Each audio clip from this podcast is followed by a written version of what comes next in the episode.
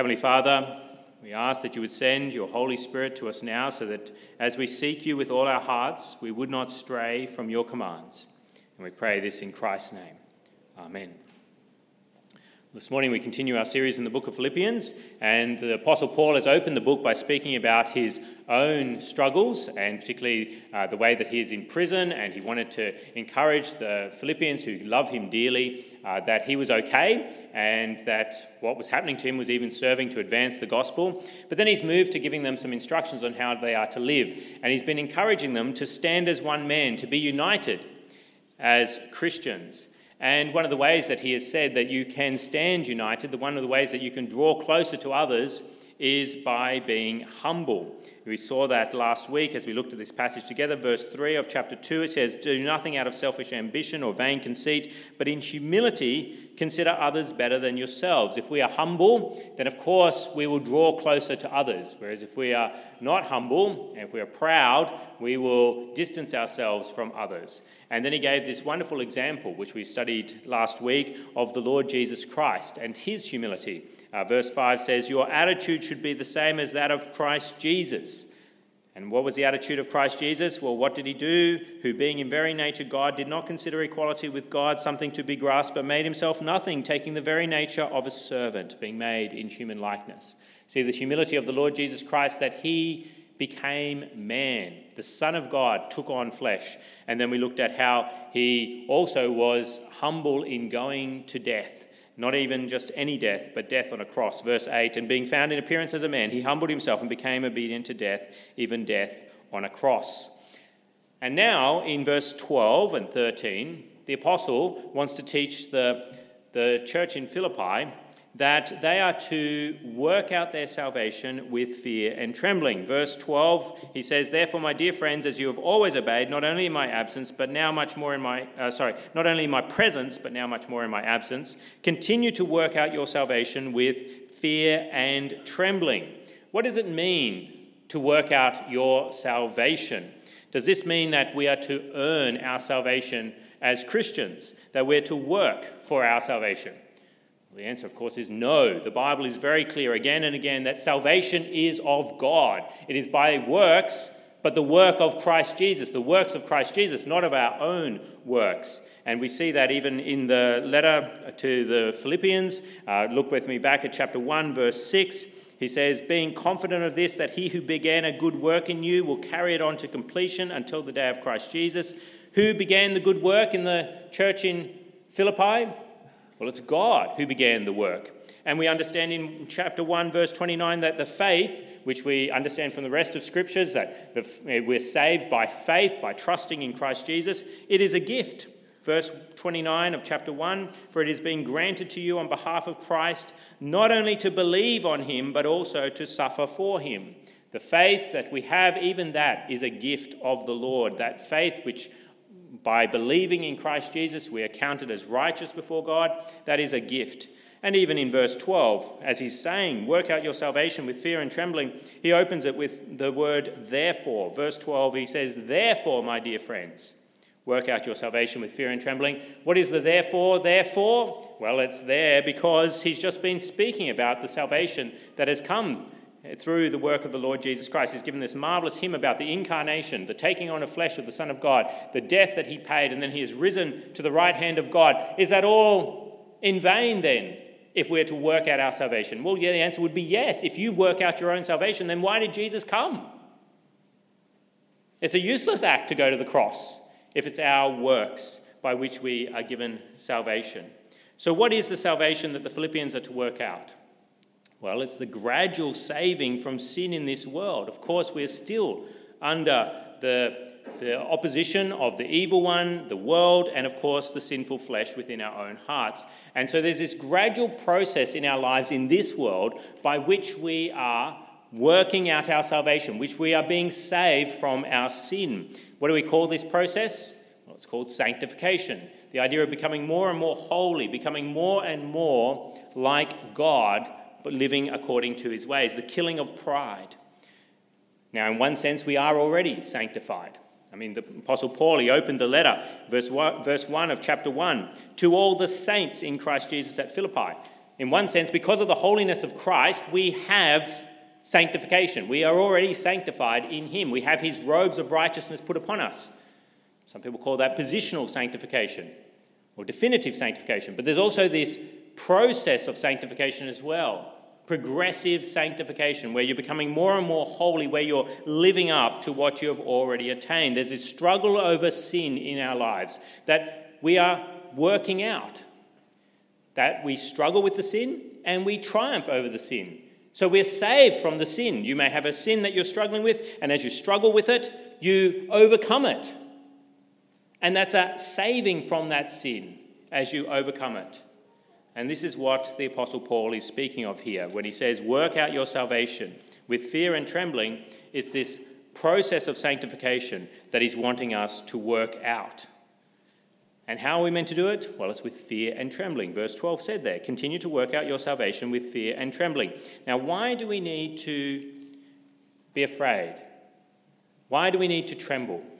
And what would make us be afraid and tremble as we triumph over our sin in this process of sanctification? Well, again, the thing that makes us tremble, be afraid, is humility. We saw last week the emphasis on humility there, particularly by bringing in the Lord Jesus as an example of humility. The proud man isn't afraid. Think of a really proud man, he doesn't fear anything. But a humble man, he is afraid and he trembles. And so, what does the Apostle Paul say as he instructs the church in Philippi, and he instructs us today, because we can take this as an application to us as well as Christians? What does he say to them to cause fear and trembling, to cause humility in them? as they work out their salvation? Well, he says that the salvation that you're working out, the sanctification process that you're going through, the triumphs that you're having as you're pursuing good works and achieving good works, is God's work. That's what he says in verse 13. For it is God who works in you to will and to act according to his good purpose. He reminds them that it's by the Spirit from God that they can achieve anything good. And so, of course, that humbles someone, doesn't it? It causes them to fear and tremble. We, and this is something that's particularly helpful for the church in Philippi to hear. Because what is the church in Philippi like? What, what, what are they? Well, they're pretty good Christians, really. When you compare this letter to some of other Paul's letters in the New Testament, they're written to churches where people have been misbehaving in terrible ways. You think of the church in Corinth, and he says, not even pagans tolerate what's going on amongst you. He talks to the church in churches in Galatia and says, Oh, foolish Galatians, who has bewitched you? But the way he speaks to the church in Philippi is one of love, and he enjoys hearing from them, and they enjoy hearing from him. There's a good relationship with one another. And even in the text that we're looking at now, he exemplifies them. He says, you, you are faithful Christians. Look with me at verse 12. Therefore, my dear friends, as you have always obeyed, always obeyed, not only in my presence, but now much more in my absence, continue to work out your salvation with fear and trembling. They've always obeyed, he said. Not only when Paul was amongst them, but even while Paul's been away from them in prison, they're still being obedient. And so then he has this statement to them, these obedient Christians, to cause them fear and trembling. And what is that statement? Well, it's that it is God who works in you. Now, why would he say this to them? Because if they're obedient Christians, if they're pretty good, then what's the danger for them? What's the great danger for those who are pretty good at the sanctification process? Not like the church in Corinth, not like the churches in Galatia. They're pretty good. Well, what's the danger for them? It's pride in their sanctification. Pride about how good they are, how obedient they are, how they're always obedient, not only when Paul is amongst them, but also when Paul is absent. Sinful humans will boast about anything. They'll boast about their sin. You go out into the world, people will brag about their sin. But humans also love to brag about their righteousness, about the good that they do. They love to make much of it, to brag about their holiness and their good works. Now, as Christians, if we're like the church in Philippi, if we're obedient, always obedient, in the absence of the Apostle Paul today, of course, we have his letters, but what works of sanctification could we be proud of today? Well, the whole of the law is summed up with love for God and love for neighbour. And how's that shown? Well, we could be proud of our theological convictions, our love for God's doctrines, for his teachings, and our confessions that articulate those doctrines so clearly. We could love them and be proud of our confessions. And couldn't we be sinfully proud of our spiritual labours? What am I talking about? Well, our Bible reading, our prayers, our singing, our observance of the ordinances of baptism. Be proud that I was baptized on that particular date by that person and speak of it with a sinful pride. Couldn't we be proud of the way that we never miss the Lord's Supper? I'm always there to take of the bread and drink of the juice. Couldn't we be sinfully proud of our giving to the Lord's work? Could we be sinfully proud of our church attendance, our church membership?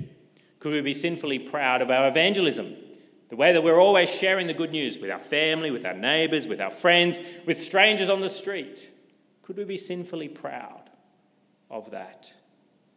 And could we be sinfully proud not just of our spiritual exercises, but also our physical works, the way that we help others, our acts of kindness?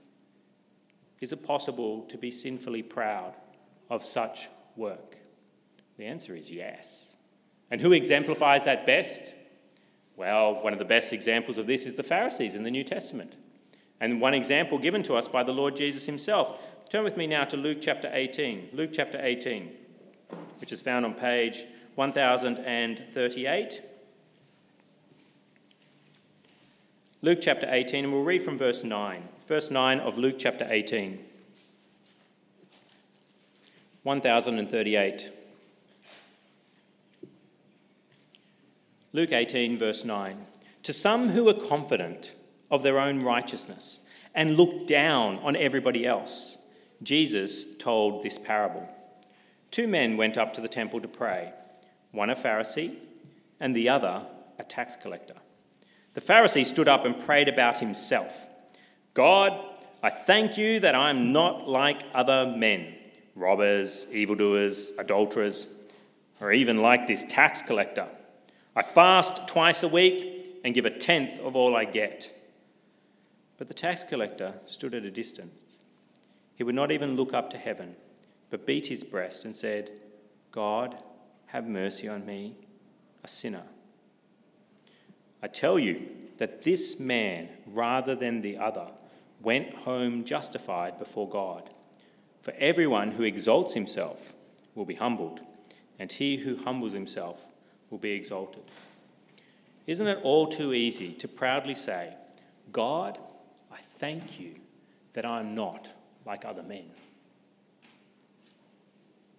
And as we excel in our good works, then, how do we avoid falling into the trap, into that pit of pride about our good works, about our sanctification?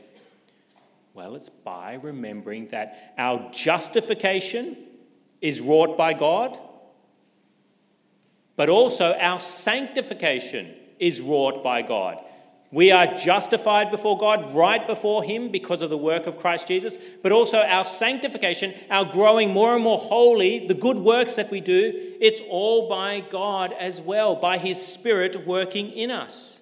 God doesn't help us after all we can do. God starts the work, and He's the one who continues the work in our lives. I want you to picture the most beautiful modern home. I'll describe something of what would look really good. You think of the main entrance as you come in, it's got security cameras up everywhere. There's a doorbell there with an intercom on it by which you can communicate with those people inside and throughout the place. If you want to talk to your kids up in your room, you can use the intercom that's there in the kitchen. There's beautiful chandelier as you come in, very elaborate, all lit up. In the living room, there's a large television, there's a sound system that gives crystal clear sound, there's video consoles, there's DVDs and CDs and games, there's a large library of these mediums there. There's a kitchen with a big oven, a microwave, one of those large fridges that give you ice when you press a button. There's a coffee machine that grinds its own beans. And there's a dishwasher, a very large dishwasher that can handle everything you throw at it. You've got an office in this lovely home with a powerful PC, large monitors, crystal clear sound system for the, the, the sound of the computer as well, strong modem and router with high speed internet, lamps to illuminate all the work that you'd be doing. In the laundry, there's a large washing machine, a dryer, best vacuum cleaner, maybe even a robotic vacuum cleaner that can clean your house for you. In the bedroom, there's a television that lowers down into the cabinet at the push of a button, so you don't know it's there until you want to watch television. And of course, there's alarm clocks, there's wireless chargers for your phones. And throughout the house, you've got downlights with dimmers so you can get the lighting just right at every moment. There's air conditioning, there's electronic assistance if you need to communicate with different people, of course, or, or get the, the things to turn on just by voice activation. You've got music playing throughout the house and power shutters to block out sunlight when you need it. And of course, in the garage, you might have the largest, uh, the, the latest electric vehicle with automatic garage doors, so you don't even have to pull up your door. There's shelves of power tools there for any handyman work that you need to do. You think of the garden, there's a large heated pool with garden lights and a spa and a well lit patio with a lovely barbecue there for entertaining. The garden shed is full of garden power tools to maintain the immaculate garden. Now, think of this house. Now, who wouldn't want to show off such a home? Show it off to others. Look at my home. Now, what would humble the owner of such a house? What would humble someone who is proud of their home? They've worked so hard and accumulated so much money to be able to purchase such a home. What would humble them? The electricity being cut off. Cut the electricity off. It'd be humiliating to show off a home like that with the power off. Jill and I went to someone's place once to see their house and to have lunch with them. And the power, there was a blackout while we were there. And part of the meal was already cooked, but they had to get out the camping stove to finish it off. Thankfully, they had an outdoor patio area and it was lunchtime, so we were able to eat in the daylight. But it was very limiting once the power was cut off as to what they could show us and about their home. And even the meal, it was in jeopardy. If they hadn't had the camping stove, what would they have done in cooking the meat? They would have just had to eat salad. It's a humbling thing every time we have a blackout and the electricity is cut off. It doesn't matter how many DVDs and CDs and games you have if you can't play them. It doesn't matter how powerful your home office is if you can't work in it. Doesn't matter how fancy your kitchen is, if you can't cook without power, let alone store food. If it goes for a few days, that fridge with the ice, it ain't going to produ- be producing ice anymore. And this is what we need to remember when we think of the best of Christians. Think of the best of Christians, someone who loves the Lord and loves his neighbor as himself. He holds to the very best of confessions and can demonstrate from Scripture that he is in the right when it comes to any sort of doctrinal dispute. Think of the Christian who is faithful in his spiritual exercises. He prays, he reads his Bible, he sings like an angel, he's generous with his money, he gives far more than 10%. He evangelizes, he's a faithful church member and has been so for years. He's there at every members' meeting to vote He's always loving to others. He provides for his family. He's faithful in his work. He's hospitable with his home. He feeds the poor. He may even be described here in Philippians chapter 1 as we look at the text, Philippians chapter 1, verse 27, where the Apostle Paul says, Whatever happens, conduct yourselves in a manner worthy of the gospel of Christ. Well, that's this man. He conducts himself in a manner worthy of the gospel of Christ. And then he, he, uh, as it continues there in verse 7, 27, I will know that you stand firm. He stands firm in one spirit. He contends as one man for the faith of the gospel without being frightened in any way by those who oppose him. He says, Bring it on.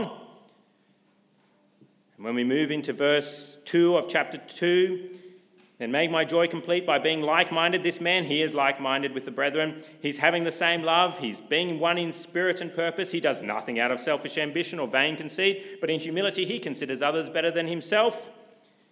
He looks not only to his own interests, but also to the interests of others. If you want to know the exemplary Christian, someone who is very faithful, then of course you look up the qualifications for an elder. 1 Timothy chapter 3. Think of this man he is above reproach, the husband of but one wife, temperate, self controlled, respectable, hospitable, able to teach, not given to drunkenness, not violent but gentle, not quarrelsome, not a lover of money, manages his own family well and sees that his children obey him with proper respect, and he has a good reputation with outsiders. Now, what could cause fear and trembling for a man like that? Keeping him from pride about his sanctification, about his good works remembering that all his good works, all his good works, are dependent upon God. It's ultimately the Spirit who's been at work in such a man. Isn't it God who provided the energy by which he could do all those things? Isn't it God who provided even the will by the Holy Spirit to do those things? What does it say there in verse 12? Therefore, my dear friends, as you have always obeyed, not only my abs- uh, presence, but now much more in my absence, continue to work out your salvation with fear and trembling, for it is God who works in you to will, even your desire to do what is right, is from God, to will and to act according to his good purpose. It is God who provides the energy to do all those good works. It's God who provides the will to do those good works. And it is God who provides the opportunities to do those good works. I mean, the world that you interact with so well, it's all of God. He created this world. He created those people that you do good works for. He creates the opportunities. He brings them into your life so then you can do those good things. It's all of God. Now, I want to be careful. It's not as though we don't participate in the work. Of course, we don't let go and let God. No, we do the work. Just like a really nice dishwasher washes the dishes. Yes, it washes the dishes, but it only washes the dishes because it's got electricity flowing through it. And even then, the dishwasher didn't design itself and manufacture itself and install itself there. Somebody else had to do all that. It does wash the dishes, but it's dependent upon others. It's dependent upon the electricity to keep coming. It's dependent upon others to put it in that place. And so, if we know that all our good works, all the good that we do, are of God, what's our reaction? Well, humility, fear, and trembling. Why?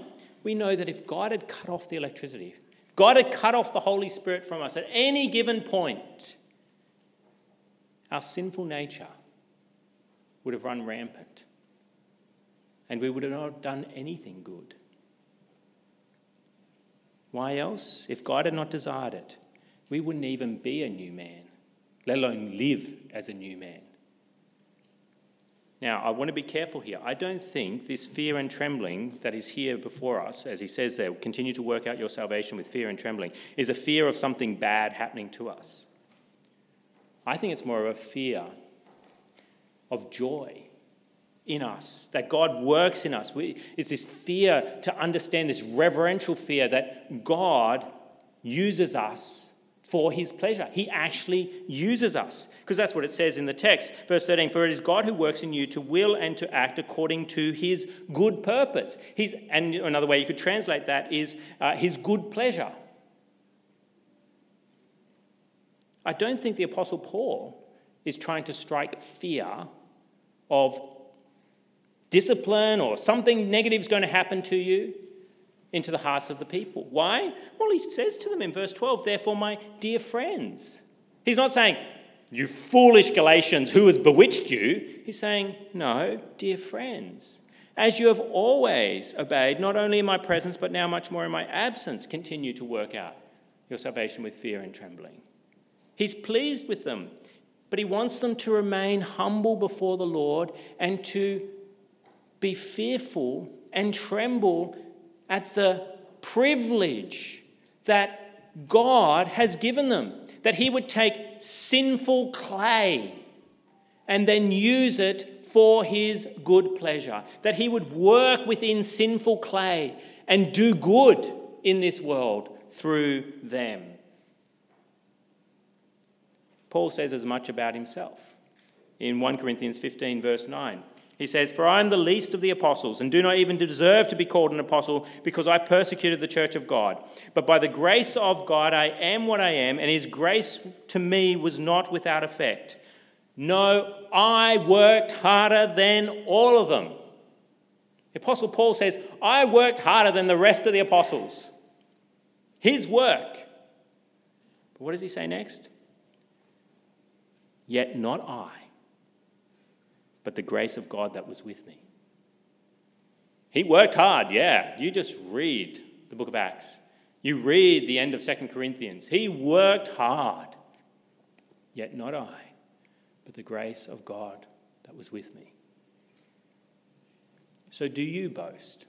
Do you boast about which confession you hold to and that you're on the right side of history? Do you boast about your spiritual works, about your prayer and your reading and your giving and your evangelizing and your church attendance? Do you boast about your work for others in the home, for neighbors, for community, for your church?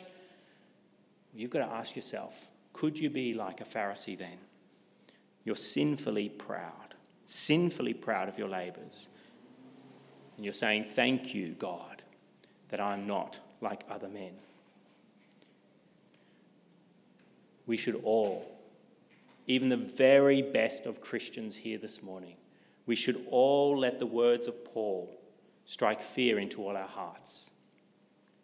From the very young to the very old, we should all tremble that God would use us. If we can see any good in our lives, any good works at all, we should fear and tremble with joy that God would use us.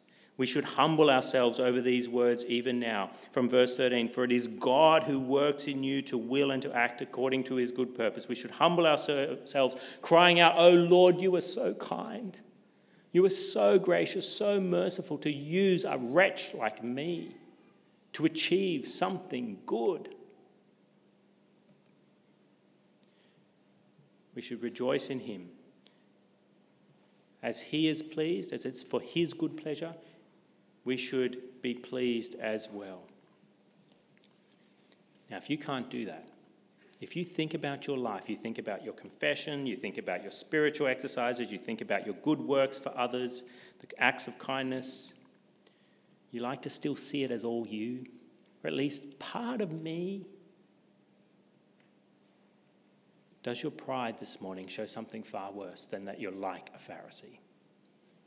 Does it show that you are a Pharisee? That you are a Pharisee?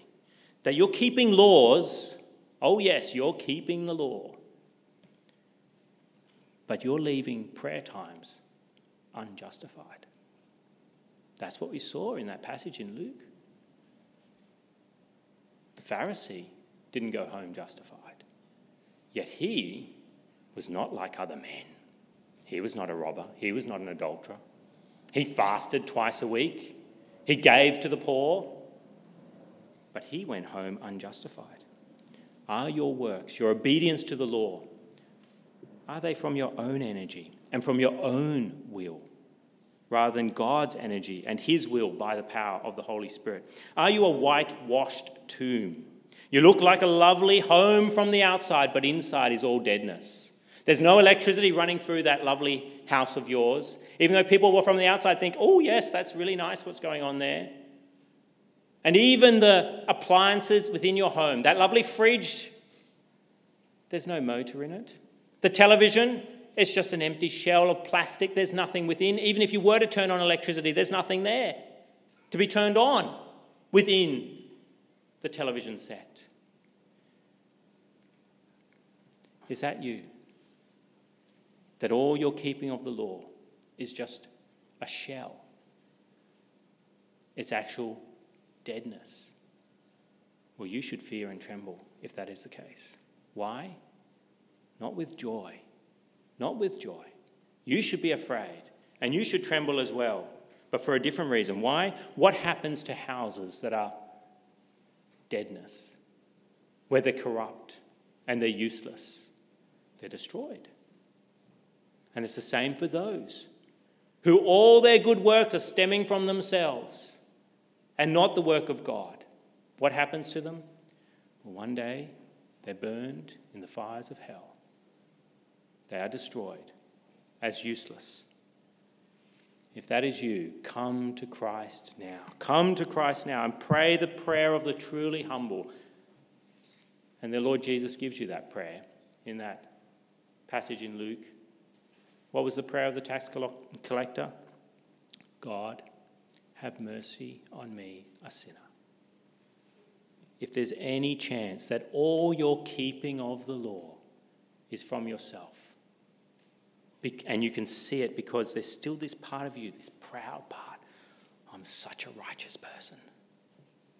Come now before it's too late and ask God for mercy. Beg God to give you the Spirit and make you a new house with powerful electricity running throughout. Because if you ask now, if you truly ask God for mercy, you will go home justified. You will go home right with God. And those who are justified live forever in heaven itself. Don't be proud of your works fear and tremble. If they stem from God, fear and tremble and rejoice. But if they're not from God, fear and tremble that you will burn along with your works. And come to Him now for mercy. Let's come to Him in prayer now. Let's speak to Him. Heavenly Father, we praise you as the God of all love and all power. We thank you for granting us salvation and then working out our salvation in us. Oh Lord, we ask that you would forgive us for our pride, even the pride that we have of our good works. Help us by the power of the Holy Spirit to work out our salvation with fear and trembling, knowing it is you who works in us to will and to act according to your good purposes. And Lord, if there is anyone here this morning who is a Pharisee, who is proud of their works, proud of their good works, and therefore remains unjustified before you. Oh Lord, we pray that they would cry to you for mercy now and be justified in Christ's name. We pray this in his name. Amen.